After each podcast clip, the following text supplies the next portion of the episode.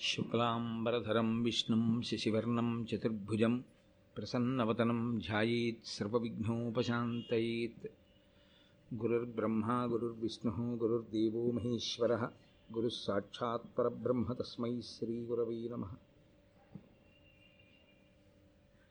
व्यासाय विष्णुरूपाय व्यासरूपाय विष्णवे नमो वै ब्रह्मनिधये वासिष्ठाय नमो नमः కూజంతం రామ రామీతి మధురం మధురాక్షరం ఆరుహ్య కవితాశాఖాం వందే వాల్మీకికోకిలం శృతిస్మృతిపురాణానాం ఆలయం కరుణాలయం నమాం భగవత్పాదశంకరం లోకశంకరం.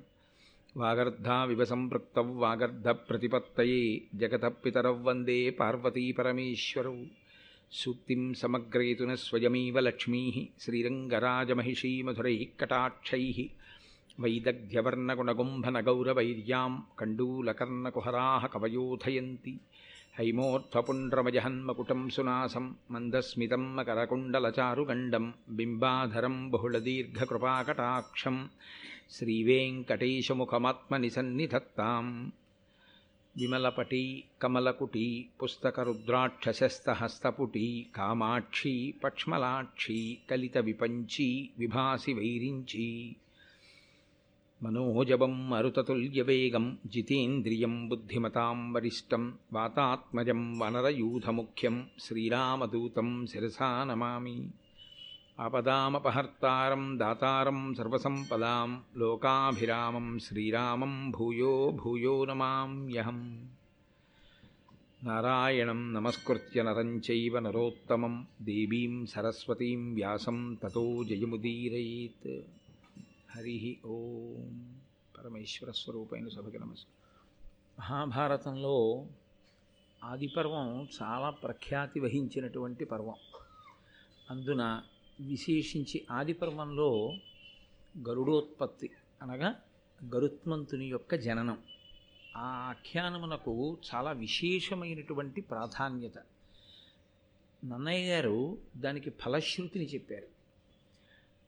అది అనేక విధాలుగా మంత్రరహస్యంగా దివ్యమైనటువంటి దర్శనంగా అనితర సాధ్యమైనటువంటి బలపరాక్రమములతో జన్మించినటువంటి ఒక దివ్య పురుషుని యొక్క గాథగా తల్లిని దాస్యం నుంచి విడిపించినటువంటి ఒక ఉత్తముడైన కుమారుని యొక్క చరిత్రగా విశేషించి ఆదిపర్వం మహాభారతాన్నంతటినీ సూక్ష్మీకరిస్తుంది.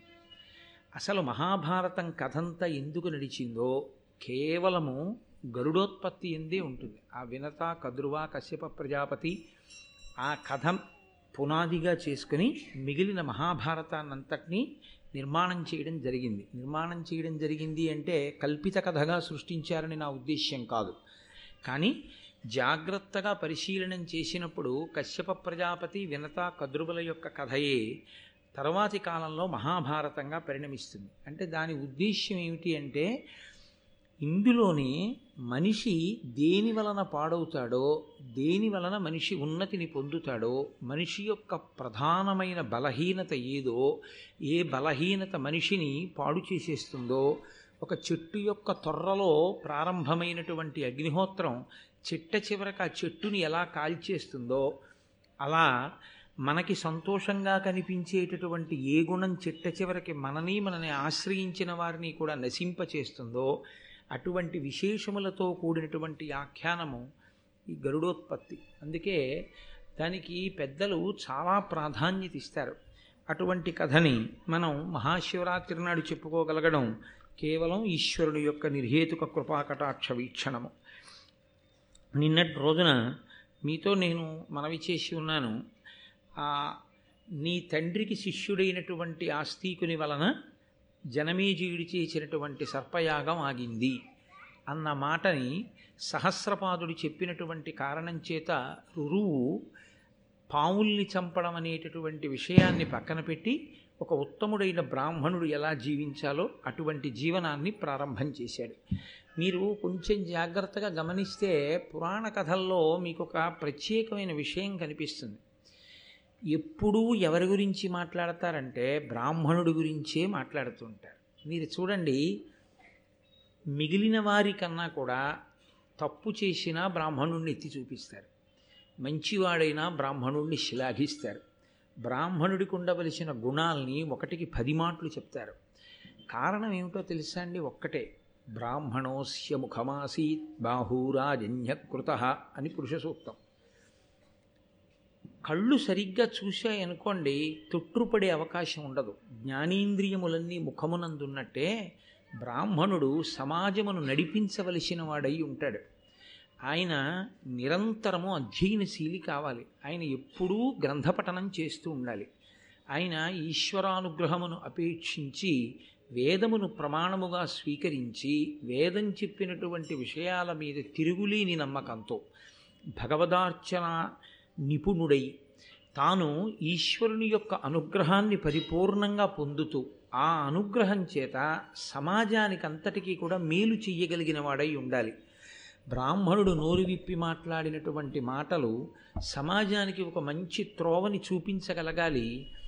మనసులను పట్టి ఉన్నటువంటి దుర్గుణములు ఏ ఉంటాయో అవి తమంత తాము పరిశీలించుకుని నిజమే ఈ గుణం వల్ల మనం పాడైపోతున్నామని వ్యక్తులు తెలుసుకొని తమని తాము దిద్దుకునేటటువంటి ఆ బుద్ధిని బ్రాహ్మణ వాక్యము ద్వారా సమాజమునందు తెలియవలసి ఉంటుంది. అటువంటి బ్రాహ్మణుడే చెడిపోయాడు అనుకోండి చాలా ప్రమాదకరం కదా. ట్రైన్లో అన్ని కోచిల్లో ఉన్నవాళ్ళు నిద్రపోయినా పర్వాలేదు. ఇద్దరు మాత్రం నిద్రపోకూడదు.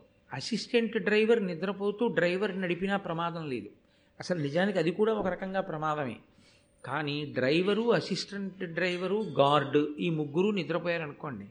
ఆ రైలుకి ఉపద్రవమే మిగిలిన అన్ని కోచిల్లో వాళ్ళు ఎక్కేది నిద్రపోవడానికి. ఎందుకని అంటే వాళ్ళకు ఒక నమ్మకం. ఈ రైలు వెళ్ళిపోతుంది తిరుపతిని ఎందుకు వెళ్ళిపోతుంది రైలు తిరుపతి? ముందు ఇంజన్లో ఉన్నటువంటి డ్రైవరు అసిస్టెంట్ డ్రైవరు నిద్రపోకుండా పరాకుగా ఉంటారు. రైలు చివర ఉన్నటువంటి గార్డ్ నిద్రపోకుండా పరాకుగా ఉంటాడు.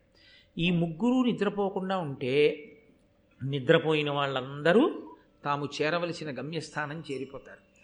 మిగిలిన వాళ్ళందరూ తెలివిగా ఉండి ఈ ముగ్గురే నిద్రపోయారనుకోండి. చాలా ప్రమాదకరమైనటువంటి స్థితికి వెళ్ళిపోతుంది. ఒక్కొక్క స్థాయిలో శాస్త్రము అలాగే విశ్వసిస్తుంది. ఒక్కొక్కరు అలా బ్రతకాలి అని కోరుతుంది. అలా మాట్లాడాలి అని కోరుతుంది. అలా శాస్త్రాధ్యయనం చేస్తూ ఉండాలి మంచి మాటలు చెప్తూ ఉండాలి సమాజానికి అని వాళ్ళ మీద ఒక కర్తవ్యాన్ని శాస్త్రం ఉంచింది. అందుకే ఎప్పుడు ఎవరు పాడైతే శాస్త్రం వేలెత్తి చూపిస్తుంది అంటే బ్రాహ్మణుణ్ణే వేలెత్తి చూపిస్తుంది. ఆ బ్రాహ్మణుడు మంచివాడైతే సమాజానికి పనికొచ్చేవాడైతే అతన్ని రక్షించమంటుంది. ఎందుకో తెలుసా అండి? ఒక్కటే కారణం. దానములన్నిటిలోకి ఏ దానము గొప్ప అని అడిగారు. సాధారణంగా మనం ఏమంటామంటే అన్నదానము గొప్ప అంటాం. మంచిదే నేను కాదంటలేదు దాన్ని నేను వ్యతిరేకించి మాట్లాడటం లేదు. కానీ అన్నిటికన్నా చాలా గొప్ప విషయం ఇది అంటే ఒక మంచి మాట చెప్పడమే అది శాస్త్రం. ఒక్క చెడ్డవాడి యొక్క మనసు మారి మంచివాడిగా మారాడనుకోండి ఆ కుటుంబం ఆయన చుట్టుపక్కల ఉన్నవాళ్ళు సమాజము అంతా శాంతిని పొందుతుంది. అందుకే మంచి మాటలు చెప్పాలి అంటే ఏదో తనకు అనుష్ఠానం లేకుండా తాను ముందు అలా ప్రవర్తించకుండా ఇతరులకు చెప్పే అధికారం లేదు. సంధ్యావందనం చెయ్యండి అని చెప్పే ముందు తాను సంధ్యావందనం చెయ్యాలి. వేదము ప్రమాణము అని చెప్పే ముందు తాను వేదమును ప్రమాణముగా అంగీకరించాలి. ఈశ్వరుణ్ణి నమ్మండి అని చెప్పే ముందు తాను ఈశ్వరుణ్ణి నమ్మినవాడై ఉండాలి. నాలుగు మంచి మాటలు చెప్పే ముందు తాను నాలుగు మంచి గ్రంథములను చదివినవాడై ఉండాలి. తాను మంచి మాటలు చెప్పేటప్పుడు తన స్వంతంగా ఏమీ చెప్పక్కర్లేదు. వ్యాసవాల్మీకాదులు ఏం చెప్పారో వాటిని చెప్పగలిగితే చాలు.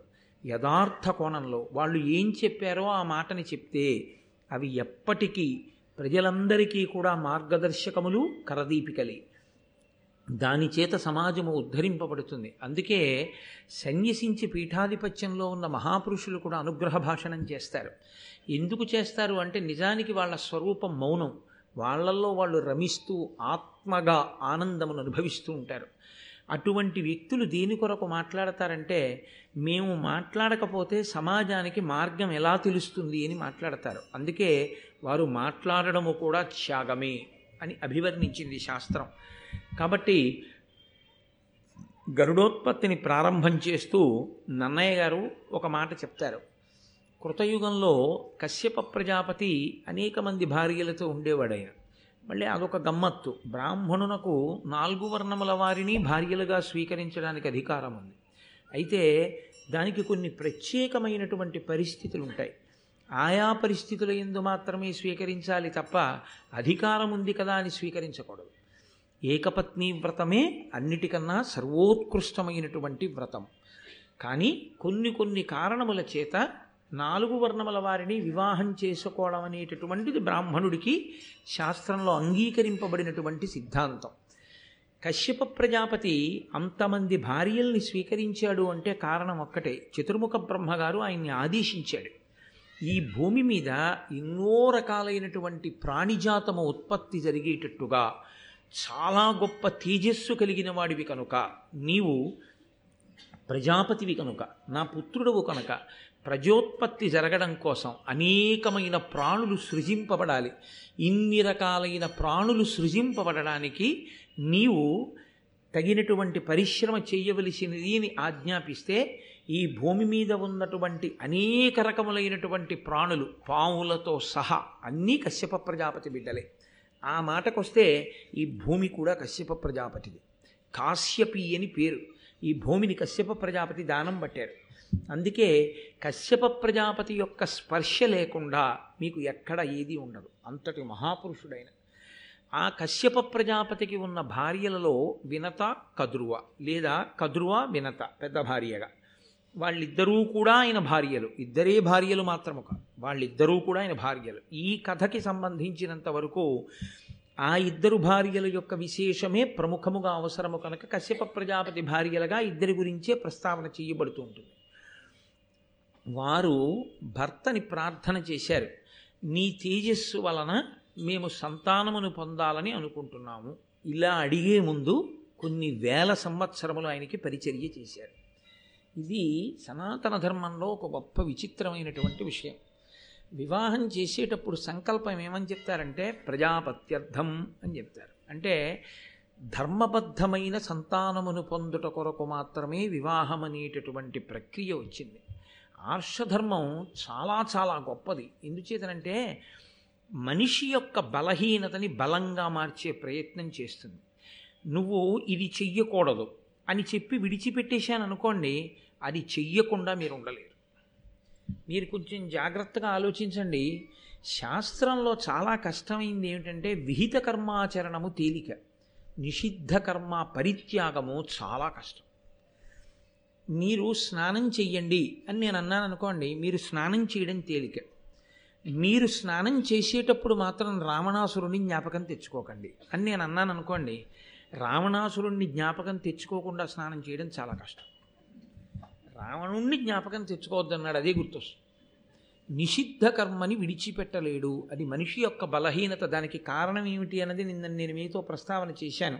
కోట్ల జన్మలుగా తరువుకొచ్చినటువంటి వాసనా బలం మనిషిని ఒక స్థాయిలో నిలబడనివ్వదు. కిందకి లాగేస్తుంటుంది రామకృష్ణ పరమహంస ఒక ఆఖ్యానం చెప్తుండేవారు గోడ పట్టుకుని పైకి ఎక్కి వెళ్ళిపోతూ ఉంటుంది ఒక్కొక్క ప్రాణి. దాన్ని క్షత్రియులు కోటల్ని స్వాధీనం చేసుకునేటప్పుడు దాని తోక పట్టుకుని తోకకు తాడు కట్టి పైకి ఎక్కుతూ ఉంటారు.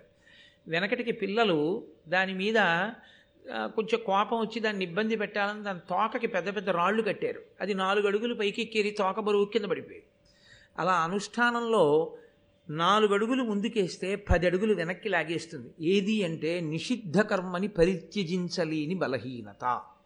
ఏది చెయ్యవద్దు అని శాస్త్రం చెప్పిందో అది చెయ్యకుండా మనిషి ఉండలేడు. దాన్ని గెలవడమే చాలా చాలా కష్టం. మనకి శాస్త్రంలో ప్రజాపత్యర్థం అని వివాహానికి మంత్రం శాస్త్రం ఎందుకు చెప్పిందో తెలుసా అండి? ఇది సనాతన ధర్మం యొక్క గొప్పతనం ఋషుల యొక్క గొప్పతనం. ఒక వయస్సు వచ్చిన తరువాత మనసు కామమును పొందడము అనేటటువంటిది ప్రకృతి సహజమైనటువంటి విషయం. ఈ కామాన్ని వరంగా ఎవరు వాడుకుంటాడో వాడు అభ్యున్నతిని పొందుతాడు. వరంగా వాడుకోవడం మనిష్టమే. దాన్ని విశృంఖలత్వం పొంది హీన హీనోపాధుల్లోకి వెళ్ళిపోవడానికి మనం ప్రవర్తించేటటువంటి స్వేచ్ఛయే కారణమవుతుంది. ధర్మపత్ని అని కామాన్ని ధర్మంతో ముడేసేస్తారు. ముడివేసి స్త్రీని తీసుకొచ్చి పక్కన కూర్చోబెడతారు. ఇప్పుడు ఆయన ఆమె ఎందు అనురక్తుడై ఉంటే ఏమీ దోషం లేదు. ఆయన కామము ఆవిడ ఎందు మాత్రమే ఉంటే అది ధార్మిక కామము. ఈ ధార్మిక కామమునకు ఫలితము పుత్రుడనబడేటటువంటి అర్థము. డబ్బు ఎలా ఉపయోగపడుతుందో అలాగే కొడుకు అనబడేటటువంటి అర్థం కూడా అనేక ప్రయోజనములను తీసుకొస్తాడు. తాను సంధ్యావందనం చెయ్యలేని రోజంటూ వస్తే కొడుకు చేస్తాడు తన బదులు. తనకి ప్రాణోత్క్రమణం అయిపోతుంటే లక్ష తేళ్ళు కుట్టిన బాధ కలుగుతుంది అంటుంది గరుడ పురాణం. అప్పుడు కొడుకు ఒళ్ళో తలపెట్టుకుని ప్రాణోత్క్రమణం అవుతుంటే చాలా మనసు ప్రశాంతంగా ఉండి ఆ బాధ ఉండదు అంటుంది. ప్రాణోత్క్రమణ సమయమునందు మరణవేదనలో విపరీత దుఃఖం కలగకుండా ఉంచగలిగిన ఏకైక స్థానం పుత్రుడి యొక్క ఒడి ఒక్కటే. అందుకే ఐశ్వర్యములలోకెల్లా మహదైశ్వర్యం పుత్రగాత్ర పరిశ్వంగమే కొడుకుని కౌగిలించుకోగలగడం. అంటే కొడుకుని కౌగిలించుకోవడం అంటే దాని అర్థం ఏమిటి? తండ్రి కొడుకు ఒక్క ఇంట్లో ఉండగలగడం. ఉంటే ప్రతిరోజు కొడుకుని చూడగలడు ఎప్పుడు ప్రేమ కలిగితే అప్పుడు కొడుకుని ముట్టుకోగలడు. ఒక వయసు వచ్చిన తరువాత ప్రాణోత్క్రమణం ఎప్పుడవుతుందో ఎవరికి తెలుసు? అసలు చిన్నప్పుడే అవ్వచ్చు. కనీసం వృద్ధాప్యంలో. అందుకని కొడుకుతో కలిసి ఉండు అంటుంది శాస్త్రం. కొడుకు ఒళ్ళో ప్రాణం వదలడం కాశీలో ప్రాణం వదలడం. ప్రాణం వదిలిన తరువాత తండ్రి చేసుకున్నా చేసుకోకపోయినా పుణ్యాన్ని కొడుకు గయాశ్రాద్ధం పెడతాడు. గయ వెళ్ళి శ్రాద్ధం పెట్టినటువంటి కారణం చేత పునరావృత్తి రహిత శాశ్వత శివ సాయుధ్య స్థితిని ఆ తండ్రి పొందుతాడు. కాబట్టి ఇప్పుడు కామము ధర్మంతో ముడిపడితే కొడుకు అనబడేటటువంటి అర్థం వచ్చింది. డబ్బు ఒక్కటి ఉంటే ఇల్లు కొనుక్కోవచ్చు కారు కొనుక్కోవచ్చు స్థలం కొనుక్కోవచ్చు పొలం కొనుక్కోవచ్చు బట్టలు కొనుక్కోవచ్చు నగలు కొనుక్కోవచ్చు. కొడుకు ఒక్కడుంటే ఇన్నిటినీ ఇస్తాడు. కూతురొక్కత్తుంటే కన్యాదాన ఫలి కన్యాదాన ఫలిచెంతేట గట్టెక్కిస్తుంది. కాబట్టి ఈ సంతానము కలగడం కొరకు మాత్రమే వివాహం. ఆ సంతానమే కలగకపోతే ఆ వివాహము ఇబ్బందికరమైపోయింది అని గుర్తు. కాబట్టి వివాహమునందు సంకల్పం ఒక్కటే ప్రజాపత్యర్థం బిడ్డల కొరకు. ధర్ ధర్మంతో కామాన్ని ముడివేస్తారు తప్ప కేవలము కామోపభోగం కొరకు గృహస్థాశ్రమంలో ప్రవేశించడం అన్నది సనాతన ధర్మమునందు లేనే లేదు. అసలు దాని కొరకు అది లేదు. అందుకే ప్రజాపత్యర్థం కాబట్టి ఇప్పుడు పుట్టేటటువంటి సంతానము తేజోవంతులు కావాలి. ఆ స తేజోవంతులైనటువంటి సంసా సంతానము తనని ఉద్ధరించడంతో సరిపోదు. వాడు తప్పు పని కాని చేశాడో చెయ్యకూడని పనులు వాడు చేశాడో అంతకుముందు పుణ్యం చేసుకుని స్వర్గలోకానికి వెళ్ళి ఎన్నో దాన ధర్మాలు చేసినటువంటి స్వర్గలోకంలో ఉన్న ఏడు తరాల వాళ్ళని తీసుకొచ్చి నరకంలో పారేస్తారు. ఇలాంటి వాడిని కన్నావు ఇదిగో ఏడు తరాల్లో పుట్టాడు అలాంటి వాడని. అందుకే కొడుకుని కనడంతో సరిపోదు. ఆ కొడుక్కి సరి అయినటువంటి బుద్ధి నేర్పించడం కూడా తండ్రి యొక్క కర్తవ్యంగా ఉంటుంది. అందుకే ఒక్క సరి అయిన భార్య లభించకపోతే ఆ జన్మ పోతుంది. సరి అయిన పుత్రుడు జన్మించకపోతే తనతో పోదు. ఏడు తరాలు పోతాయి. అందుకే పూర్వం ఏం చేసేవారంటే ధర్మపత్నిని స్వీకరించగానే కేవలము కామోపభోగము కాదు ధర్మపత్నితో కలిసి ఈశ్వరార్చన చేసేవారు. ఇప్పటికీ మనకి వివాహ కాండలో యథార్థం మనకు స్థాళీపాకము అని ఒకటి ఉంది. అందులో వడ్లు దంచాలి. నేను నిన్నటి రోజున మీతో మనవి చేశాను అది ఎంత ముఖ్యమైందో. భర్త హోమం చేస్తుంటే వధువు వడ్లు దంచుతుంది. వడ్లు దంచి ఆ అన్నంతో కొంతమంది బ్రాహ్మణులకి ఔపోసన పోసుకుంటాడు ఆ రోజున. పోసుకుని భోజనం పెట్టాలి. అక్కడతో గృహస్థాశ్రమం నిజానికి ప్రారంభం. అగ్నికార్యం తర్వాత చేయవలసిన మంచి పని. దైవ కార్యములను చేసి అది ఎవరు ప్రధానంగా దానికి కర్త? పిల్లవాని యొక్క తండ్రి. ఆయనకి ధర్మం తెలిసి ఉండాలి.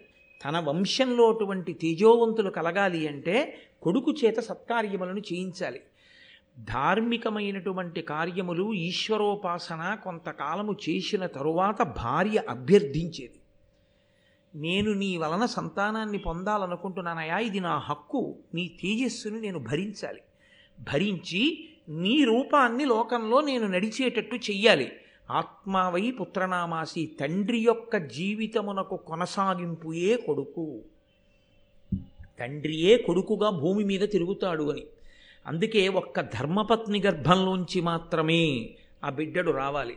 కాబట్టి నీ తేజస్సును నా ఎందు ప్రవేశపెట్టి ధార్మికమైన సంతానమును నా ఎందు ఉత్పాదన చేయవలసినది అని పత్ని అభ్యర్థన చేసేది. ఒకనాడు కామము అంత ధర్మబద్ధము.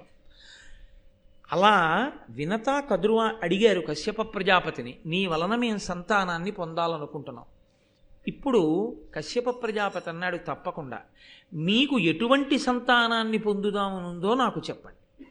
మీకు సంతానాన్ని పొందుదామనుంది మంచిదే. నేను కాదంటలేదు. కానీ ఎటువంటి సంతానం కావాలని మీరు అనుకుంటున్నారు?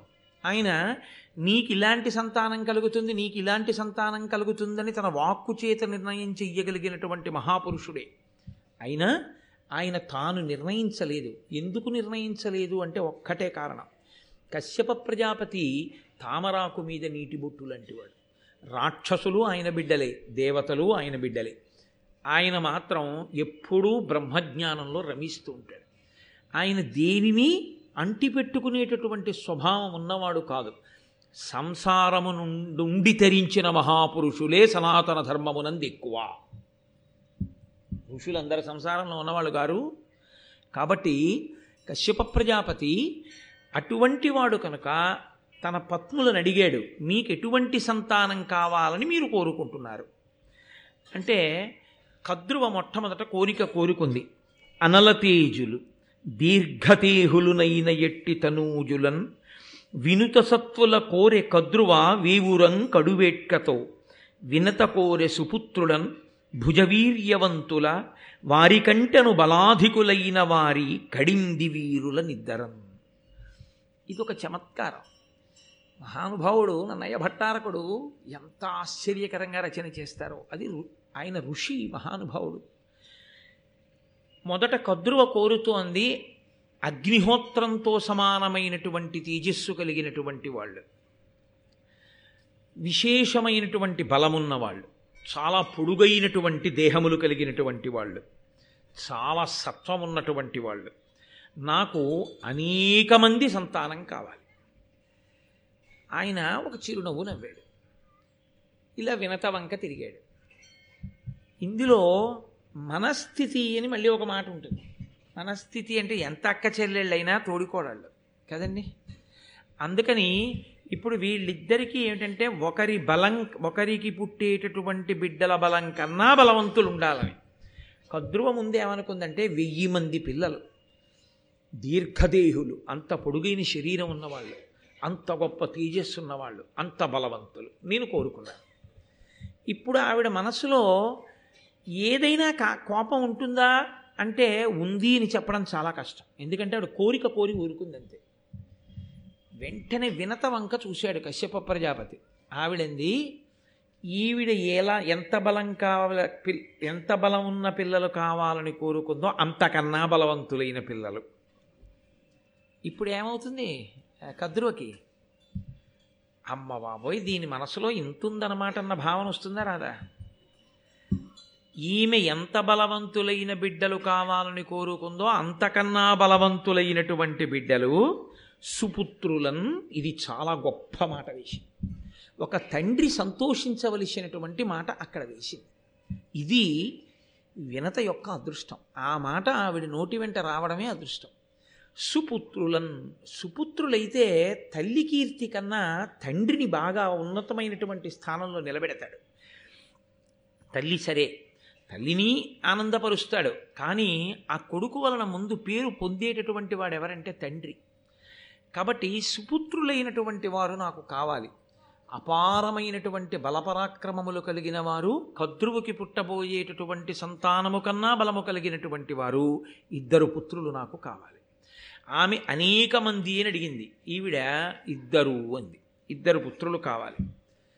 కశ్యప ప్రజాపతి అన్నారు తథాస్తు అలాగే జన్మించెదరుగాక ఇప్పుడు ఆయన ఏం చెయ్యాలి? వాళ్ళు కోరుకున్న బిడ్డలు ఎలాంటి వాళ్ళు కావాలనుకున్నారో అలాంటి బిడ్డలే పుట్టాలంటే దైవానుగ్రహాన్ని సంపాదించాలి. అందుకని ఆయన పుత్రకామేష్ఠి చేశాడు. ఇక్కడ మీరు ఒక శాస్త్ర రహస్యాన్ని కొంచెం జాగ్రత్తగా పట్టుకోవాల్సి ఉంటుంది. తేజోవంతమైన సంతానము కలగడానికి కారణము ఒక్కటే. వంశంలో ఎక్కడో మహాపురుషులు ఉంటారు ఎక్కడో మహాపురుషులు అపారమైనటువంటి భగవద్భక్తి తత్పరులు చాలా ప్రసన్నమైనటువంటి హృదయంతో దాన ధర్మాదులు చేసినటువంటి వారి యొక్క పుణ్య విశేషాన్ని బిడ్డలు అనుభవిస్తారు. నేను మీకు పరమ యథార్థం చెప్తున్నాను ఇవాళ.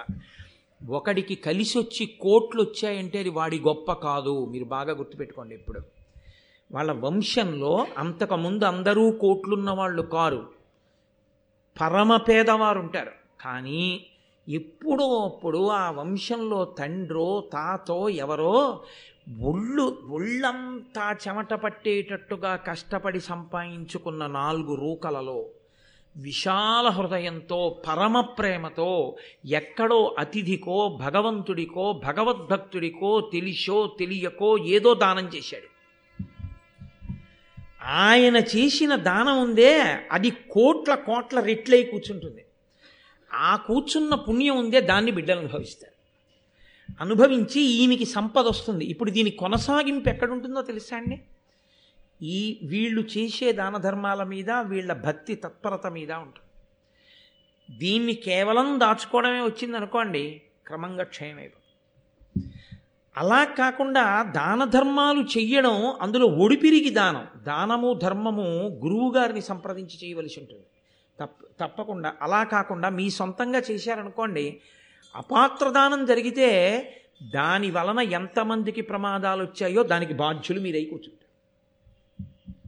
ఎందుచేతనంటే చెయ్యకూడని దానం చేసేసారనుకోండి దాని వలన అపాత్రుడు ఒకడు బలపడిపోయాడు అనుకోండి అపాత్రుడు బలపడి సమాజానికి ప్రమాదం తెచ్చాడు అనుకోండి దానికి కారణం మీరే అవుతారు. అందుకే విద్యార్థులకి ఉపకార వేతనాన్ని తమంత తాముగా చెల్లించి వృద్ధిలోకి రావాలి విద్యార్థులని డబ్బు కట్టి స్కాలర్షిప్పులు ఇచ్చేవాళ్ళు కూడా అలా డబ్బిచ్చే ముందు విద్యార్థులందరినీ కూర్చోపెట్టి పెద్దల్ని తీసుకొచ్చి వాళ్ళకి నాలుగు మంచి మాటలు చెప్పించి ఇప్పిస్తే ఆ తర్వాత వాడు పాడైతే ఈయన మీదకి రాదా పాపం. లేకపోతే ఈ డబ్బుతో చదువుకుని వాడు కూలిపోయే బ్రిడ్జీలు కట్టేవాడు మందులు నాశ కల్తీ రకం తయారు చేసేవాడు లోకాన్ని పాడు చేసేవాడు తయారైతే అటువంటి విద్య గరపినటువంటి పాపం ఈయన ఖాతాలో కూడా పడిపోతుంది. ఈయన నాలుగు మంచి మాటలు చెప్పించి సహృదయంతో ఇచ్చేసాడు అనుకోండి ఈయన మీదకి రాదు. అందుకే దానము ధర్మము ఈ రెండిటి ఎందు గురువుని సంప్రదించండి అని చెప్తారు. కాబట్టి చేసేటటువంటి పని ఎందు చాలా జాగ్రత్తగా చెయ్యడము మెళకువతో చెయ్యడము అనేటటువంటిది చాలా చాలా అవసరమై ఉంటుంది. నేను మీతో మనవి చేశాను ఎక్కడో పెద్దలు చేసినటువంటి పుణ్య విశేషం చేత తేజోవంతుడైనటువంటి వాడు ఎక్కడో పరమ విద్యావంతుడు గొప్ప ఐశ్వర్యవంతుడు ఎవ్వరికీ కలిసి వ్యాపారం ఈయనకి ఎలా కలిసి వచ్చిందండి? పక్కవాడు పాడైపోయాడా వ్యాపారం చేసి? ఈయన కోట్లు సంపాదించాడా? ఎలా కుదిరింది? ఇది ఈయన ప్రతిభ కాదు. ఈయన ముందున్న వాళ్ళు ఎక్కడో చేసినటువంటి పుణ్యం కాపాడింది. అందుకే బిడ్డలు బ్రతకడానికి బిడ్డలు విద్యావంతులవడానికి బిడ్డలు సంస్కారవంతులవడానికి కీర్తివంతులవడానికి కూడా కారణం పెద్దలు చేసినటువంటి పుణ్యమై ఉంటుంది. కాబట్టి వాళ్ళు అడిగిన బిడ్డలను ఇవ్వడానికి ఈశ్వరుణ్ణి సేవించాడు పుత్రకామిష్టి చేశాడు. అసలు నిజానికి మంచి బిడ్డలు కావాలి అనుకున్న వాళ్ళందరూ చెయ్యవలసింది కూడా ఈశ్వరారాధనమే. అందుకే మీరు నన్ను మన్నించగలిగితే నేను మీతో ఒక మాట మనవి చేస్తాను. హనీమూన్ అనేటటువంటి మాట సనాతన సంప్రదాయమునందు సనాతన ధర్మమునందు లేదు. ఆ హేయమైనటువంటి విషయాలన్నీ ఎక్కడి నుంచి మనం దిగుమతి చేసుకున్నామంటే పాశ్చాత్య సంస్కృతిలోంచి తెచ్చుకున్నాం. కేవలము కామోపభోగము కొరకు వివాహం అవగానే పెద్దవాళ్ళు మాతో ఎందుకు అని పెద్దవాళ్ళని పక్కన పెట్టి పిల్లలు మాత్రమే కేవలము కామోపభోగము కొరకు ప్రదేశముల ఎందు తిరగడం. కాకుండా చక్కగా క్షేత్రానికి వెళ్ళడం తీర్థయాత్రకు వెళ్ళడం ఈశ్వరుణ్ణి సేవించడం భగవంతుణ్ణి భక్తితో ఆరాధన చెయ్యడం మీద ఎక్కువ దృష్టి పెట్టడం చేత వంశకరులైన కుమారులు జన్మిస్తారు తప్ప సంతానము కలుగుతుంది తప్ప కేవలముగా కామోపభోగము గొప్ప సంతానాన్ని వంశకరులైన సంతానాన్ని తేలేదు. పుట్టలోని చెదలు పుట్టవా గిట్టవా కోట్లున్న వాళ్ళు కోట్ల మంది ఉన్నారు. ఎవడికి కావాలి? ఎంత డబ్బుంటే ఎవడకు కావాలి? నీ పేరేమైనా ఆ తర్వాత గుర్తుంటుందా? నీ ముత్తాత గారి తండ్రి గారి పేరేమిటని అడగండి ఎవరినైనా? ఎవరికి జ్ఞాపకం ఉండదు. ఆయన మహాపురుషుడు అనుకోండి ఆయనని మనవడు మునిమనవడు మరిచిపోదామన్నా సమాజం జ్ఞాపకం చేస్తుంది. ఆ ఇంటి పేరు చెప్పగానే ఫలానా ఆయన మీకేమైనా అవుతారేమిటో అని అడుగుతారు. అవునండి మా నాన్నగారు చెప్తుంటారు మా ముత్తాత గారు అయ్యో బాబు ఏం మహానుభావుడయా ఏమి కీర్తి సంపాదించినవాడయా అని ఎక్కడికి వెళ్ళినా పెద్దపీట వేస్తారు. ఆ తేజస్సు గొప్పది. ఈశ్వరారాధన గొప్పది. ధర్మంతో బతకడం గొప్పది. తప్ప కేవలము ఐశ్వర్యం సంపాదించి వెళ్ళిపోయిన వాళ్ళ పేర్లు ఎంతమంది జ్ఞాపకం పెట్టుకున్నారు ఇవాళ? అదొక పిచ్చి అంతే. అది వెనక వచ్చేది కాదు. ధార్మికమైన జీవనమేదో అదే దేనికైనా రక్ష. కనుకనే ఆయన పుత్రకామేష్టి చేశాడు. నన్నయ్య గారి భారతాన్ని కేవలం నన్నయ్య గారు కశ్యప ప్రజాపతి గురించి చెప్పాడని మీరు వినకండి. నేను చెప్పకూడదు అలాగా. అది మనకందరికీ కూడా మార్గదర్శకము అని మనం నమ్మి చెప్పుకోవలసి ఉంటుంది. అందుకు వినవలసి ఉంటుంది. దేవాలయాల్లో భారత ప్రవచన ప్రాంగణము అని పూర్వం నిర్మాణం చేసేవారు. చాలా పెద్దలైన వారు ఎప్పుడైనా పీఠాధిపతులు లాంటి వారు వచ్చారనుకోండి రేపు ఎప్పుడైనా కంచికామకోటి పీఠాధిపతిలో శృంగగిరి పీఠాధిపతిలో ఈ దేవాలయానికి వచ్చారనుకోండి వారు ఏమడుగుతారంటే ఇంత పెద్ద ప్రాంగణం ఆ గుడికి. ఇక్కడ ఎప్పుడైనా రామాయణం చెప్పారా? అని అడుగుతారు. "ఆ, ఇక్కడ రామాయణం చెప్పారండి ఆరు కాండలు అన్నారు అనుకోండి వాళ్ళు పొంగిపోతారు. ఒక ప్రాంగణంలో రామాయణం మొత్తం వినబడితే ఆ ప్రాంగణానికి ఒక స్థాయి ఉంటుంది. ఇక్కడ ఎప్పుడైనా భారతం చెప్పారా అనరు. భారతం చదివారా అని అడుగుతారు. చెప్పడం మాట దేవుడెరుగు. భారతాన్ని దేవాలయంలో కూర్చుని చదువుతూ ఉంటే వచ్చి కూర్చుని వింటే చాలరా వాడి జీవితం కోట్ల కోట్ల జన్మల తర్వాత తప్ప అసలు అలా దేవాలయంలో కూర్చుని భారతం వినడో అలా వినడానికి ఈశ్వరుడు అంగీకరించడు చెప్పడానికి అసలు అంగీకరించడు. చెప్పాలని సంకల్పం చేస్తే అది నిజం కావాలన్నా చెప్పాలని సంకల్పం చేసి చెప్పడం జరుగుతున్నప్పుడు కూర్చుని వినాలన్నా దేవాలయ ప్రాంగణంలో. దానికి కేవలము ఈశ్వర కృపయే కారణము. అది లేకుండా వినడం జరగదు. నేను చెప్పట్లేదు ఈ మాట. మీరు కావాలంటే మహాభారత ప్రవచన సంబంధమైన వ్యాఖ్యానములు చూడండి. కోటేశ్వరరావు గారు చెప్పిన మాట నిజమో కాదో మీకు అర్థమవుతుంది కాబట్టి ఆయన పుత్రకామిష్టి చేశాడు కశ్యప ప్రజాపతి. దేవతల యొక్క అనుగ్రహాన్ని పొందాడు. ఇప్పుడు ఆ అనుగ్రహ కారణం చేత ఆయన తేజస్సు ఇద్దరి భార్యలలోకి ప్రవేశించింది. ఆ ఇద్దరు భార్యలు కూడా తమ గర్భముల గర్భములు అండములుగా మారే. ఎందుకని? ఒకరు కాదు ఇద్దరు కాదు. అపరిమిత బల పరాక్రమము కలిగిన ఇద్దరు బిడ్డలు కావాలని కోరింది వినత. మహాతీజోవంతులు అపారమైన పొడుగున్న వాళ్ళు అనేకులు బిడ్డలు కావాలని అడిగింది కద్రువ. ఇప్పుడు ఇంతమంది బిడ్డల్ని ఒక గర్భంలో మొయ్యడం చాలా కష్టం.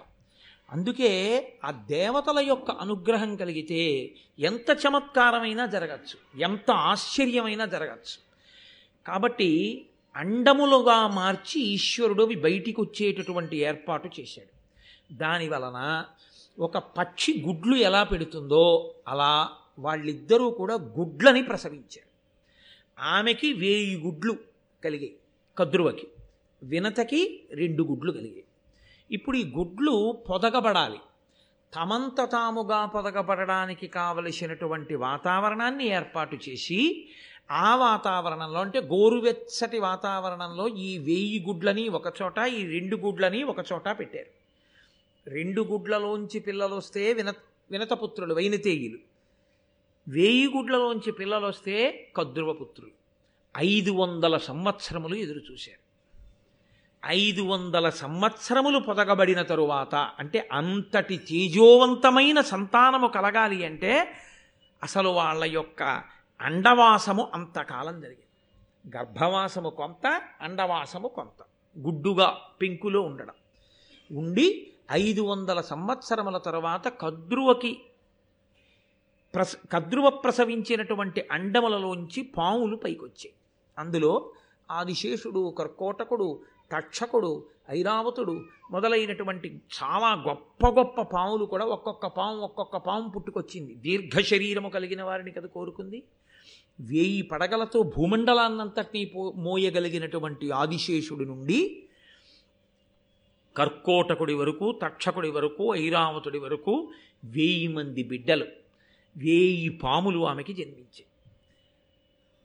కాకి పిల్ల కాకికి ముద్దు. ఆవిడ ఎలా కోరుకుంది? ఆవిడకి సర్పములు కలగాలి అని ఆవిడ కోరుకుంది. కాబట్టి ఆవిడ సంతోషించింది. పాములు పుడితే భయపడలేదా అండి? పాములు పుడితే బెంగ పెట్టుకుందా అండి? అని మనం అడగకూడదు. మీకు నేను ఒక విషయాన్ని ఈ సందర్భంలో ప్రస్తావన చేయవలసి ఉంటుంది. యథార్థముగా జరిగిన ఘ- ఆ సంఘటన ఒకటి మీకు చెప్తాను. ఒక ఆవిడికి నిజంగా పాము పుట్టింది ఒకప్పుడు. చంద్రశేఖర పరమాచార్య స్వామి వారు కంచికామకోటి పీఠాధిపత్యంలో ఉన్న రోజుల్లో ఈ సంఘటన గురించి ప్రస్తావన చేశారు ఆయన. ఆవికి పాము పెడితే ఆమె తల్లితనంతో ఆ పాము పిల్లని ఎంతో ప్రేమగా పెంచుకుంది. ఆ పాము పిల్ల వచ్చి ఆవిడ పక్కలో పడుకునేది. ఆవిడ పాము పిల్లకి పాలు పట్టడం కోసమని అది వచ్చి ఆకలేస్తే అమ్మ ఒళ్ళో తిరుగుతుంటే రోటి కన్నంలో గోరువెచ్చటి పాలు పోసేది. రోటికి కన్నం ఉంటుంది కదండి? ఈ పాము ఆ రోటి కన్నంలోకి ఎక్కి పాలు తాగుతుండేది ఒకనకొకప్పుడు ఈవిడ పుట్టింట్లో ఏదో ఒక శుభకార్యానికి వెళ్ళవలసి వచ్చింది. ఈ పిల్లని తీసుకుని వెడితే అందరూ విచిత్రంగా చూస్తారేమో.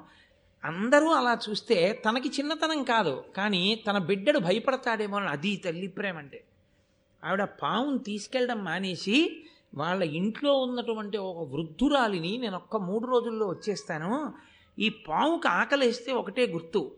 నా బిడ్డ ఆకలేస్తోందని వచ్చి చుట్టూ తిరుగుతుంది. అప్పుడు రోట్లో పాలు పోయి వెళ్ళి పాలు తాగి పడుకుంటుందని చెప్పింది ఈ పాము వచ్చి గిరగిరా తిరుగుతోంది. ఆవిడ భయపడిపోయింది. భయపడిపోయి బాబాయ్ పాము పాల కోసం వచ్చేసింది. తొందరగా పోయిపోతే ఏం చేస్తుందో అని మరుగుపాలు తీసుకెళ్ళి ఆ రోటి కన్నంలో పోసింది.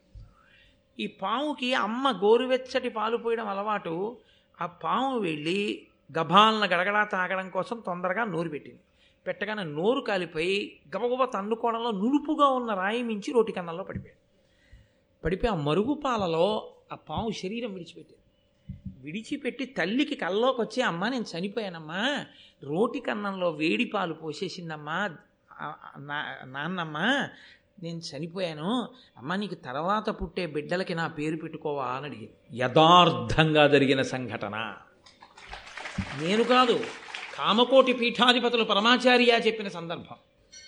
కాబట్టి పాములకు తల్లి అయితే ఆవిడ బెంగబెట్టుకుంటుందా అని మీరు ప్రశ్న వేయకూడదు. అసలు నేను మీకు ఒక యథార్థం చెప్పనా? అన్నీ ఉన్న పిల్లల మీద తల్లికున్న ప్రేమ కన్నా అవకరాలున్న పిల్లల మీదే తల్లికి ప్రేమ ఎక్కువ. అమ్మ ఏడిచినా అమ్మ బెంగెట్టుకున్నా నోములు చేసినా వ్రతాలు చేసినా ఎవరి కోసమో తెలుసా అండి? అవకరం ఉన్న పిల్లల కోసమే అమ్మ ఎక్కువ బెంగ పెట్టుకుంటుంది.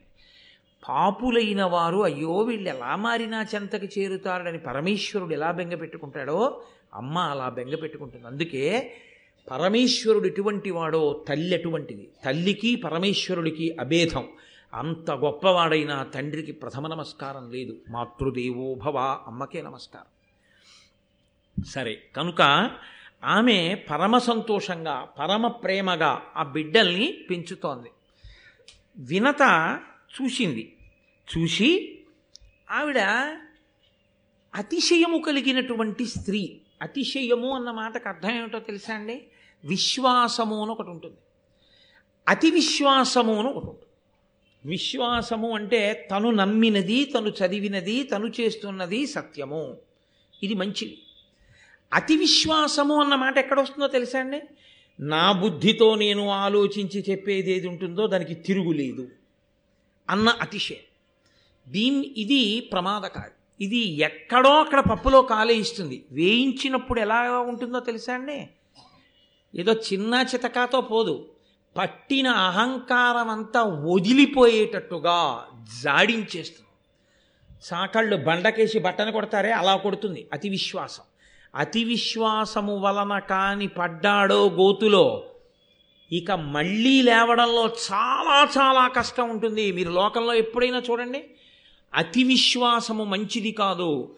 మీరు ఒక నిర్ణయం తీసుకొని మీరే చాలా నమ్మేస్తే అవతల వారు కూడా అలాగే ఉన్నారో లేదో మీకు తెలియకపోతే నేను అనుకున్నవన్నీ సత్యాలే అని మీరు అనుకున్న నాడు మీరు గోతులో పడిన నాడు మీకు మళ్ళీ పైకి లేచేటప్పుడు తెలుస్తుంది. ఆ బాధ ఏమిటో. ఇదే వినతతో వచ్చిన సమస్య. అంతకు మించి ఆవిడిలో చెడ్డతనం ఏం లేదు. ఇదొక్కటే ఆవిడితో ఉన్న పెద్ద సమస్య.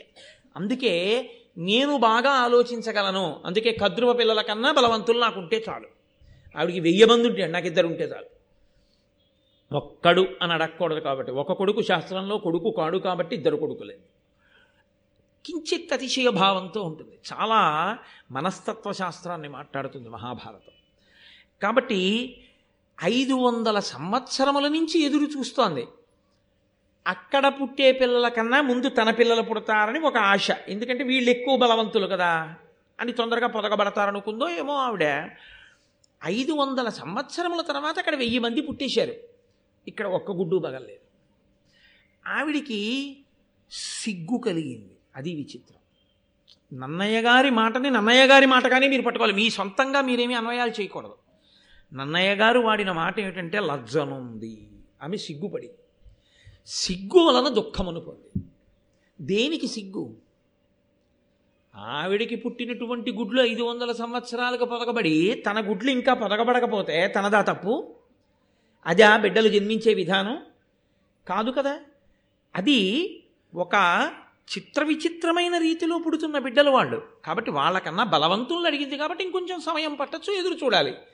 కానీ ఆమె దేనికి సిగ్గుపడిపోయిందంటే అన్నిటిలో ఆమె కన్నా నేను ముందుంటాననుకుంది. తనకన్నా ముందు తల్లి. ఇక్కడ ఎక్కడో నా- నా విశ్వాసం దెబ్బతింది. నేను ఇంత బాగా ఆలోచించలేకపోయాను. ఇది ఆవిడ సిగ్గుపడ్డానికి కారణం. ఇప్పుడు ఆవిడ సిగ్గులో దుఃఖం వచ్చింది. దేనికి దుఃఖమో తెలుసా అండి? పిల్లలు లేరని ఏడవడానికి ఏంటండి గుడ్లు ఉన్నాయిగా ఇవాళ కాకపోతే రేపు వస్తారుగా పిల్లలు? కాదు. ఆవిడ ఎందుకు ఏడిచిందంటే నేను చాలా తెలివైన దాన్ని తెలివైన దాన్ని అనుకున్న నా తెలివి తెల్లవారిందని ఏడిచి ఎలా ఏడుస్తుంది? అలా ఏడిస్తే? అందరి ముందు ఏడిస్తే బాగుపడిందని గుర్తు. తను ఒక్కతే ఏడిస్తే ఇంకా ఆ గోరోజనం తగ్గలేదని గుర్తు. కదా? అందుకు ఏడుస్తోంది కానీ ఇంకా బయటికి వచ్చి నేను ఇంత తెలివైన దాన్ని కాను అని అంటే కశ్యప ప్రజాపతిని చెప్పుండను. నీకెందుకు బెంగ? నీ గుడ్లోంచి కూడా పిల్లలు వస్తారు కంగారు పడకని చెప్పాను. ఒక్కత్తి ఏడిచింది. అదో అదో ప్రమాదం. అంటే తగినంత పరిణితి ఏర్పడని జీవితాలు ఎలా ఉంటాయో మీరు చూడండి. కాబట్టి ఇప్పుడు ఆమె ఏడిచి ఏడిచి ఏడిచి సిగ్గు పొంది ఎలాగైనా నేనే తెలివైందాన్ని అనిపించుకోవాలి కదా. కింద పడి కూడా భూమి మీద ఉన్నానంటే పోయే. అందుకని ఎలాగైనా సరే నేను తెలివైందాన్ని అనిపించుకోవాలన్న తాపత్రయంలో నేను తల్లినైపోయాను. అనిపించేసుకోవాలని ఓ గుడ్డు పగలగొట్టేది. ఓ గుడ్డు పగలగొట్టేటప్పటికి అందులోంచి ఒక పక్షి పైకి వచ్చింది ఆయన అన్నాడు దాన అపరార్థకాయ విహీనుడు పూర్వార్ధతను సహితుడు అరుణుడనంగానుదయించే సుతుండు మహానీతియుతుండు తల్లి కప్రియమొసగన్. ఆయన పూర్వార్ధతను సహితుడు. నడుం దగ్గర నుంచి పైన ఉండవలసినటువంటి శరీరం ఉంది. ఈ క్రింద ఉండవలసినటువంటి అపరార్థకాయుని ఆయనకి ఈ క్రింద ఉండవలసినటువంటి శరీరము లేదు. ఇక్కడ వరకే శరీరం ఉంది. మహాతేజోమూర్తి గొప్ప సునిశిత బుద్ధిశాలి. అటువంటి వాడు పుడుతూనే పేరుతో పుట్టాడు అరుణుడు. ఆయన పుట్టి అమ్మ వంక చూశాడు. అతి విశ్వాసం నీది. అతి విశ్వాసము వలన సిగ్గుపడింది నువ్వు. ఆ సిగ్గు వలన ఏడిచింది నువ్వు. కద్రువ ఎదురు చూసింది గుడ్లలోంచి పిల్లలు వచ్చే వరకు. ఎంతసేపు కద్రువ అడిగిన వాటిని దృష్టిలో పెట్టుకుని నీ తెలివి నిరూపించుకోవాలన్న అతిశయంతో ప్రవర్తించావు. ఈ అతిశయం పోవడానికి నేను పూర్తిగా తయారు కాకముందు గుడ్డు బ్రద్దలు కొట్టి ఇంత అంగవైకల్యంతో నేను పుట్టేటట్టు చేశావు కనుక నేను ఇంత బాధపడవలసిన అవసరాన్ని నువ్వు ఏర్పాటు చేశావు కనుక ఐదు వందల సంవత్సరముల పాటు కద్రువకు దాశివగుదువుగాక అని శపించాడు. ఎక్కడ పడిందో చూసారా గోతులో? ఇప్పుడు ఒక్కసారి బెంగొచ్చింది. ఏమిటి బెంగ? ఇన్నాళ్ళు తాను చాలా తెలివైందాన్ని అనుకుని ఎవరిని ఎవరి మీద తాను పెత్తనం చేశాననుకుందో ఆవిడికి భయపడవలసిన రోజు వచ్చింది కాదు. ఆవిడికి తాను సేవ చేయవలసిన రోజు వచ్చింది. అన్నీ ఆవిడ్ని దృష్టిలో పెట్టుకుని ఈవిడ పని చేయవలసిన రోజు వచ్చింది. ఆవిడ ఎప్పుడు పిలుస్తుందో అందుకని మనం ఈ పని తొందరగా చేసేసుకోవాలి. మరి కదురు పిలిస్తే వెనక వెళ్ళిపోవద్దు తొందరగాను దాసి కాబట్టి ఇప్పుడు ఏమవుతుంది? ఈ అతిశయం అంతా ఇలా లేనిపోని తెలివితేటలకెళ్ళే ఈ దాస్యం వచ్చిందని ఐదు వందల సంవత్సరముల దాస్యం తర్వాత నీకు విరిగిపోతుంది ఈ అతిశయం. అనుగ్రహించాడు కొడుకు. అమ్మకి అతిశయం ఉండిపోతే ఇంకా ఎన్ని తప్పులు జరిగిపోతాయో జరగకూడదు అని. అని అన్నాడు అమ్మ తొందరపడి ఒక గుడ్డును పగలగొడితే పగలగొట్టావు. రెండో గుడ్డుని మాత్రం అలా పగలగొట్టకు. అందులోంచి మహాతేజోమూర్తి ఉద్భవిస్తాడు. ఆయన నిన్ను దాస్యం నుంచి విడుదల చేయిస్తాడు. ఆయన మాత్రం గుడ్డులోంచి వచ్చే వరకు నువ్వు అలాగే ఉండు అని మహానుభావుడైనటువంటి అరుణుడు సూర్య భగవానుడికి రథసారథిగా వెళ్ళిపోయాడు. పరమేశ్వరుని యొక్క శక్తి అంటే ఎలా ఉంటుందో తెలుసా అండి? ఆయన యొక్క సాధన సంపత్తులను వేటిని చూసినా మీకు విచిత్రంగానే ఉంటుంది. సూర్య భగవానుడే మహాతేజోమూర్తి అగ్నిహోత్రం. అసలు ఆయన దగ్గర దగ్గరకి కూడా ఎవరు వెళ్ళరు. అటువంటి బ్రహ్మాండమైన తేజోరాశి అయినటువంటి సూర్యుడికి ఒక రథం. దానికి ఒకటే చక్రం. రెండు చక్రాలున్న రథమైతేనే సరిగ్గా వెడుతుంది. ఏక చక్రధరం దేవం తం సూర్యం ప్రణమామ్యహం. ఒక్క చక్రం ఒక్కటే చక్రంతో ఉన్న రథం. ఆ రథానికి ఏడు గుర్రాలు. ఏడు గుర్రాల్ని తోరేవాడు ఒక సారథి. ఆ సారథికి నడుము కింద శరీరం లేదు. పైన శరీరం మాత్రమే ఉన్నవాడు. ఆయన నడిచి ఆయన రథం నడిచే మార్గం ఆధారం లేని ఆకాశం. ఆయన గమనంలో ఒక నిమిషం ఆలస్యంగా ఉదయించడు ఒక నిమిషం ఆలస్యంగా అస్తమించడు. అది ఈ ఈశ్వరుని ప్రతిభ. తన దగ్గర ఉన్న సాధన సంపత్తులను బట్టి ప్రకాశించడం కాదు తన శక్తి చేత ప్రకాశిస్తుంటాడు ఈశ్వరుడు. దాని వలన అరుణుడికి గొప్పతనం వచ్చింది సూర్యరథ సారథి అని. సూర్యుని యొక్క తేజస్సుని తట్టుకొని సారథిగా నిలబడగలిగిన వాడంటే ఆయన ఎంత తేజోమూర్తో మీరు ఆలోచించండి. ఆయన అసలు నిజంగా ఒక గుడ్డులో పూర్ణంగా ఉండి ఉంటే అసలు ఎటువంటి మహాపురుషుడు ఆవిర్భవించి ఉండేవాడు లోకానికి. కాబట్టి ఇప్పుడు అరుణుడు ఉదయించాడు. కొంతకాలం అయిపోయింది. శాపవాక్కు అమలులోకి రావాలి కదూ? ఈలోగా మహాభారతంలో ఇదో గమ్మత్తు ఈలోగా నేను నేనప్పుడు అన్నప్పుడల్లా ఇక్కడ కుక్కాన్ని వదిలి ఇంకో కుక్కాన్ని పుచ్చుకుంటూ ఉంటాను. పూర్వం తిరుమల ఎక్స్ప్రెస్ విశాఖపట్నం నుంచి తిరుపతి వెడుతుండేది. కాకినాడ నుంచి కొన్ని బోగీలు వెళ్ళేవి. వెడితే సామర్లకోట వరకు వచ్చినటువంటి తిరుమల ఎక్స్ప్రెస్ ఇంజన్ దాన్ని వదిలేసి అలా ముందుకెళ్ళిపోయి ఎస్కేప్ లైన్ మీదకి వచ్చి వెనక్కి వెళ్ళి మళ్ళీ సెకండ్ లైన్ మీదకి వచ్చి కాకినాడ నుంచి వచ్చి వచ్చినటువంటి బోగీల్ని కలుపుకుని మళ్ళీ అక్కడి నుంచి వెనక్కి తోసుకెళ్ళి మళ్ళీ ఇలా ముందుకొచ్చి తను విశాఖపట్నం నుంచి తెచ్చొచ్చిన భోగీల దగ్గరికి వచ్చి వీటిని వాటిని కలుపుకుని అప్పుడు పట్టుకుని తిరుపతి వెళ్ళేది. అలా మహాభారతంలో కథలు ఇక్కడ వదిలి మళ్ళీ ఎస్కేప్ లైన్ మీదకి పెడుతుంటాయి వెళ్ళి మళ్ళీ అక్కడి నుంచి కొన్ని పెట్లు పట్టుకొచ్చి మళ్ళీ ఈ రైలుకి కలుపుకొని మళ్ళీ పెడుతుంటాయి మీరు మాత్రం ఏ పెట్టని వదిలిపెట్టకూడదు. అన్ని పెట్ల తాలూకా కొక్కాలు మీకు పడుతూ ఉండాలి జాగ్రత్తగా పట్టుకుంటూ ఉండాలి. అందుకని మహాభారతానికి నాగా పెట్టేస్తే కొన్ని అర్థం కదా? కాబట్టి ఇప్పుడు వీళ్ళిద్దరూ వినత కదురువ ఒకరోజు బయలుదేరి పాలసముద్రం దగ్గరికి వెళ్ళారు.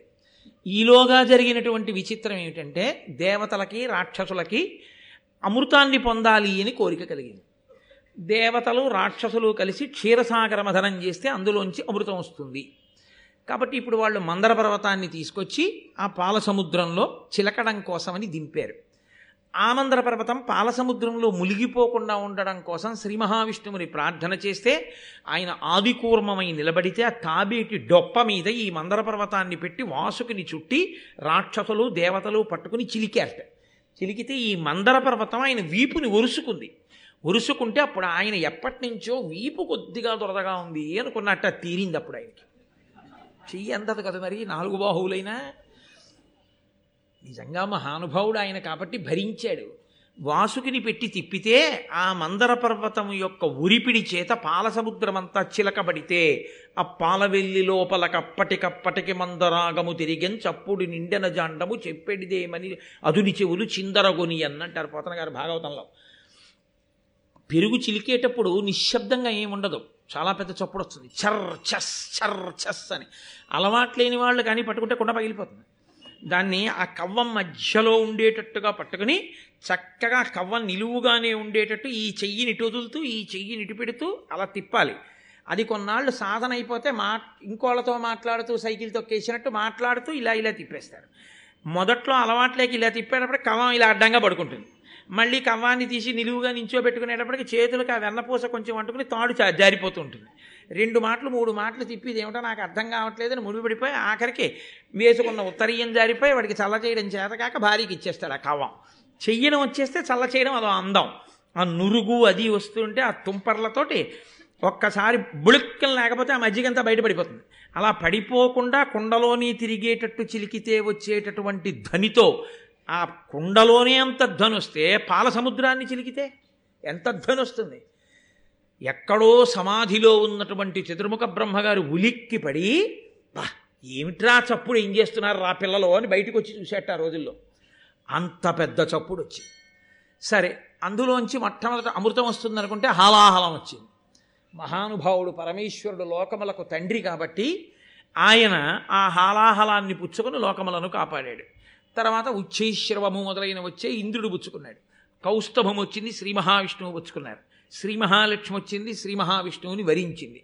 ధన్వంతరి అమృతపాత్రతో పైకొచ్చారు. ఇప్పుడు దేవతలు దానవులు కలిసి ఈ అమృతాన్ని జాగ్రత్తగా ఎక్కడ దాచాలి అని ఆలోచించారు. ఇంద్రుడికి అప్పజెప్దాం ఇంద్రుడు దాస్తాడు జాగ్రత్తగాను అని చెప్పి ఇంద్రుడికి ఇచ్చారు. ఆ ఇంద్రుడు తీసుకెళ్ళి దాన్ని దాస్తూ ఉండేవాడు. దాచుకుని అట్టే పెట్టాడు. దాచడం అంటే అన్ని వేళలా దాచడం అంత తేలికైన పని అని మీరు అనుకోకూడదు. కొన్ని కొన్ని విషయాల్ని మీరు ఎవరి దగ్గరైనా పుచ్చుకుని దాచడం చాలా ప్రమాదకరమైనటువంటి విషయం. నాకు ఓ స్నేహితుడు ఉండేవాడు. అతను ఒకసారి నాకు విషయం చెప్పాడు. అతను ఎక్కడికో ట్రాన్స్ఫర్ అయ్యాడు. అతని రూమ్లో ఇంకొక అతను కూడా మా ఆఫీస్లో ఉద్యోగి ఉండేవాడు. పేర్లు ఎందుకు బాగుండదు. ఆ రోజుల్లో మాకు బ్యాంకులో వేసేవారు కాదు చేతికి జీతం ఇచ్చేవారు.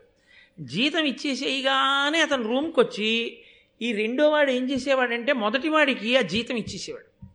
నీ దగ్గర ఉంచవా? రేపు తీసుకుంటాను. జీతం మాత్రం మొట్టమొదటి నీ దగ్గరే ఉంచనివాడు అతను అనుకునేవాడు నాకు ఇచ్చిన తర్వాత ఇతను కలిసి వస్తోంది ఇలా ఉందనుకుని పాపం ఎంతో సంతోషంగా తీసేసుకుని దాచి మర్నాడు ఇచ్చేవాడు ఇతను దాన్ని పట్టుకెళ్ళి బ్యాంకులో వేసేసుకునేవాడు. ఓసారి అడిగాడు ఏమైనా ఎప్పుడు నాకే ఇస్తుంటావు? నీకేమైనా బాగా కలిసి వస్తుందా నా చెయ్యి మంచిది అంటుంటారు ఆయన అంటే అతను అన్నాడు నా మొహం అదేం కాదు. రూమ్ బలమైంది కాదు కదా తలుపులు అవిని రాత్రి దొంగాడు ఎత్తుకుపోతే నీకు ఇచ్చాను కాబట్టి ఎత్తుకుపోయాడు కాబట్టి నువ్వు ఇవ్వాలి నాకు తెల్లారాక బ్యాంకులో వేసుకుంటాను. అందుకని నా దగ్గర పెట్టుకుని దొంగ ఎత్తుకుపోతే నాది పోయింది ఇచ్చేవాళ్ళు లేడు. నీకు ఇస్తే నువ్వు ఇవ్వాలి అందుకు నీకు ఇస్తున్నాను నీ చెయ్యి మంచిదని ఏం కాదు. హరిణీ మొహం ఇచ్చా ఇంకెప్పుడు నేను పుచ్చుకోను అన్నట్టు. నాకు వచ్చి చెప్పాడు ఒకసారి ఇలా అన్నాడండి కోటేశ్వరరావు ఎంత విచిత్రం చూడండి వాడు గడుచుతాను అందుకని అన్ని వేళలా దాచడం అంటే అంత తేలిక అని మీరు అనుకోకండి. దాచడం అనేటప్పటికీ వెయ్యి కళ్ళతో దాన్ని కాసుకుంటూ ఉండాలి. అది తనొక్కడి సొత్తు కాదు. దేవతలందరూ పాల సముద్రం చిలికి తెచ్చినటువంటి అమృతం. పైగా దాన్ని ఎవడో పట్టుకుపోతే ఏమన్నా పట్టుకుపోయారండి అనడానికి ఏమి ఉండదు. అది ఎవడో తాగేశాడు అనుకోండి గుట్టుకుని వాడికి చావు పుట్టుక ఉండవు. అదిగో కొంచెం తాగినందుకే రాహువు కేతువు పుట్టి సూర్యచంద్రులు ఇద్దరిని గ్రహిస్తున్నారు గ్రహణ కాలంలో. అది అమాంతం తాక్కూడని వాళ్ళు తాగేశారనుకోండి ఎన్ని ఇబ్బందులు వస్తాయి. అసలు చచ్చిపోతాడంటేనే పాపాలకు అంతు దరి లేకుండా చేసేస్తున్నారు. ఇక చచ్చిపోడంటే వాడి పాపాలకు అంతు ఉంటుందా? కాబట్టి దాన్ని జాగ్రత్తగా అందకూడని వాడికి అందకుండా రక్షిస్తుండాలి. అదంత తేలికైన విషయం ఏం కాదు. కాబట్టి ఇంద్రుడి దగ్గర అమృతం దాచారు అంటే ఇంద్రుడు చాలా సంతోషంగా దగ్గర పెట్టుకున్నాడు అని మీరు అనుకోకూడదు. పోనీ ప్రతిరోజు ఏదో ఓ గుక్కిడి తీసుకుంటుందాం.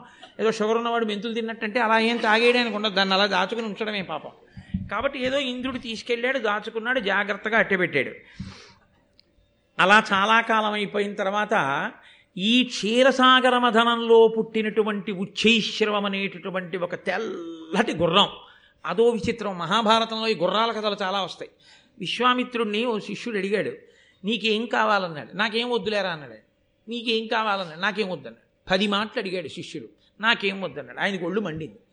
ఒక్క చెవి మీద నల్లమచ్చున్నవి వెయ్యి గుర్రాలట్రా అన్నాడు ఇక లోకాలని తిరిగాడే. ఒక చెవి మీద మచ్చున్న వెయ్యి గుర్రాలు ఎక్కడ దొరుకుతాయి? సరే అదొక పెద్ద కథ అనుకోండి మళ్ళీని. ఇప్పుడు మళ్ళీ అప్పుడు మహాభారతంలో ఇతర పర్వాల్లో మీరు ఇందురు కానీ వాటి గురించి గురు శుశ్రూష అంటే ఎలా ఉంటుందో. కాబట్టి ఈ పాలసముద్రం ఒడ్డున మచ్చలేని తెల్ల గుర్రం ఆ ఉచ్చైశ్రవం తిరుగుతోంది. తిరుగుతుండగా వినతా కదురువా విహారంగా అలా వచ్చారు. ఇప్పుడు కడుపులో మంట ఎవరికి బయలుదేరిందంటే కదురువకి బయలుదేరింది. ఎందుకు బయలుదేరిందంటే ఒక్కటే కారణం. నేను వెయ్యి మంది పిల్లలు కావాలి అన్నాను. నా పిల్లల కన్నా బలవంతులు ఇద్దరు కావాలి అంది. నాకు ఐదు వందల సంవత్సరాలు పొదిగిన తరువాత అంత గొప్ప సర్పములు పుట్టాయి అసలు ఇంకా పుట్టక ముందు గుడ్డు బద్దల కొడితే కింద శరీరం లేనివాడు పుడితేనే వాడు సూర్యుడికి రథసారథ అయ్యాడు. అంతటి తేజస్సు ఎదురుగుండా కదండి పడుతుంది సూర్య తేజస్సు. అంత దూరంలో సూర్యభగవానుడు ఉండగానే దగ్గర దగ్గరకు కూడా ఎవరు వెళ్ళరు. అటువంటిది రథం మీద ఎదురుగుండా కూర్చుని రథం తోలుతున్నాడు. అంటే ఎంతటి తేజోమూర్తి? ఇప్పుడు ఇంకొక ఐదు వందల సంవత్సరముల తర్వాత పుట్టేటటువంటి కుమారుడు మరింత తేజోమూర్తి రాబోతున్నాడు. ఇప్పుడు ఈవిడ అలాంటి కోరిక కోరేసింది. ఇద్దరు కొడుకులు ఇంతటి తేజోమూర్తుల ముందు నా కొడుకులు ఏం నిలబడతారు? దీనికి ఇన్ని తెలివితేటలరా ఎంత గొప్ప కోరిక కోరిందిరా ఇది? ఎల్లాగైనా ఈవిణ్ణి ఇబ్బంది పెట్టాలి. అంటే అసూయ ప్రబలింది. ఎంత ప్రమాదకరమైన లక్షణమో అసూయ అన్నది మీకు మహాభారతం తీర్పు చెప్పబోతోంది. గాంధారి ఇదే అక్కడే ప్రారంభమైంది భారతం. ఆవిడే అంతే కడుపు బాదుకుంది ఆ కడుపులో ఉండేటటువంటి బిడ్డలు గర్భస్రావం అయిపోయి బయటికి వచ్చేస్తే నీతి కుండల్లో పెట్టి పెంచితే నూరుగురు పుత్రులు కౌరవులు పుట్టారు. ఇక్కడ వెయ్యి మంది బిడ్డలు గుడ్లలోంచి వచ్చారు. అంటే పునాదిగా పడుతోంది ఆది పర్వంలో గరుడోత్పత్తి. విశేషమైన అసూయ పొందింది. నేను మీతో నిన్న మనవి చేశాను. అసూయ ఎందు కోపము ఎందు వ్యూహరచన చేస్తే పాపము చాలా మిక్కుటముగా కట్టి కుడిపేటటువంటి ఆలోచనలే వస్తాయి. ఎందుకంటే విషపూరితం అయిపోయింది కనుక కనుక మనసంతా. ఆవిడ అప్పుడు బహుశా ఆలోచన చేసి ఉంది. ఎలా ఈ విన ఈ వినతని లొంగ తీసుకోవడం? ఎంత బలం ఉన్నదైనా నేను చెప్పిన మాట వినేటట్టుగా నా దగ్గర పడేసి ఉంచితే ఆ బలమంతా నా కోసం పనికొచ్చేదే కానీ ఆ బలం సొంతానికి పనికి రాకుండా పోతుందిగా? అప్పుడేం చేస్తుంది? కాబట్టి ఎలాగైనా నేను ఈ వినతని నాకు దాసిని చేసుకోవాలి. ఇది ఆవిడ కడుపులో ఉంది ఎప్పటి నుంచో ఆలోచన. అదును కోసం ఎదురు చూస్తోంది. ఇద్దరూ పాలసముద్రం ఒడ్డుకి వెళ్ళారు పాలసముద్రం ఒడ్డుకి వెళ్ళిన తర్వాత ఆ పాలసముద్రం చాలా గొప్పమై గొప్పదైన స్థితిలో దాని కెరటములు దాని తరగలు అందులోంచి వచ్చేటటువంటి నురుగు ఆ తుంపర్లు మంచి సంతోషంగా ఉంది. ఇద్దరు విహరిస్తున్నారు. అక్కడ కద్రువ తెల్లటి గుర్రాన్ని చూసింది. ఆవిడికి తెలుసు అది ఉచ్చైశ్రవము. దానికి ఎక్కడా చిన్న నల్లమచ్చ కూడా ఉండదు. అది తెల్లటి గుర్రం అని ఆవిడికి తెలుసు. ఆవిడికి ఇంకొక విషయం కూడా తెలుసు. వినతకి అతిశయం ఎక్కువ. తను నమ్మినది తాను అనుకున్నది తిరుగులేనిది అని అనుకుంటుంది. అనుకుని పప్పులో కాలేస్తుంది ఈ బలహీనత ఉంది నమ్మితే అలా ఇలా నమ్మదు. నా నమ్మకం అంత గొప్పదనుకుని నమ్మేస్తుంది. ఈ అతిశయాన్ని అడ్డు పెట్టే పడగొట్టాలి వినతని. కాబట్టి ఇప్పుడు కద్రువి ఏం చేసిందంటే చెల్లి చూసావా ఆ ఉచ్చైశ్రవాన్ని చూసావా పౌ పౌర్ణమి నాడు ఉండేటటువంటి చంద్రబింబానికి నల్లమచ్చ ఎలా ఉంటుందో అంత తెల్ల గుర్రానికి తోక దగ్గరున్న నల్లమచ్చ చూసావా అంది. వినత పక్కున నవ్వి అక్క ఏ కన్నులతో చూస్తున్నావే అంది. అంటే మీరు చూడండి లోకంలో ఓ మాట ఉంటుంది అతిశయం ఉన్నవాళ్ళు ఈ కళ్ళకి పొరలు గమ్మేమిట్రా అయితే కళ్ళు పట్లు పచ్చబడ్డాయా అంటారంటే అతిశయం అనమాట తను చెప్పింది కదా అవతల వాళ్ళకి అలా కనపట్టలేదు పెద్ద మాట వాడేసి ఏ కన్నులతో చూస్తున్నావే అక్క? అది మహాత్ముని యొక్క మచ్చలేని కీర్తి ఎలా ఉంటుందో అలా ఉందా తెల్లగుర్రం. కాబట్టి నువ్వు దానికి మచ్చ ఉందంటావేమిటి తెలుసు కద్రువకి. ఈ అతిశయం దగ్గరే పడిపోతుంది వినత. ఈ అతిశయంతో అవతల వాళ్ళు చేస్తున్నటువంటి పన్నాగాన్ని గమనించలేదు. గమనించకుండా అతిగా విశ్వసించి దెబ్బతింటుంది. కాబట్టి ఇప్పుడు అంది అమ్మహాశ్వంబు ధవళ దేహంబునందు నల్ల కలిగిన నీవిప్పుడు నాకు దాసివగము మరి ఎందు నల్ల లేదయ్యనేని నీకు నేను నీకు నే దాసినగుదు. బనిదము సరువు ఆవిడ ఎంత గొప్ప గొప్పగా మాట్లాడిందో చూడండి. కద్రు అంటోంది అమ్మహాశ్వంబు ధవళదేహంబునందు నల్ల కలిగిన నీవిప్పుడు నాకు దాసివగుము. మరి అందు నల్ల లేదయ్యనేని నీకు నే దాసినగుదు. బనిదము సరుము. నిజంగా గుర్రం తోకకి కానీ నల్లగా ఉన్నదో కద్రువా నువ్వు చెప్పిన మాట నిజం. అప్పుడు నేను నీకు వెయ్యేళ్ళు దాసీత్వం చేస్తాను. ఐ- ఐదు వందల సంవత్సరములు దాసీత్వం చేస్తాను. లేదా నీకు నేను దాసీత్వం చేస్తాను. ఐదు వందల సంవత్సరములన్న నియమం కూడా లేదు. నేను నీకు దాసీత్వం చేస్తాను. ఒకవేళ ఆ గుర్రానికి కానీ నిజంగా తోక దగ్గర నల్లగా లేకుండా తెల్లగా ఉంటే నేను గెలిచాను కాబట్టి నువ్వు నాకు దాసివి కావాలి. పందెం వేయడం అన్న మాట మీరు ఎప్పుడైనా ఉన్నప్పుడు చూడండి. ఇది పందెం వేయి అంటారు ఇలా. మీరు చూడండి.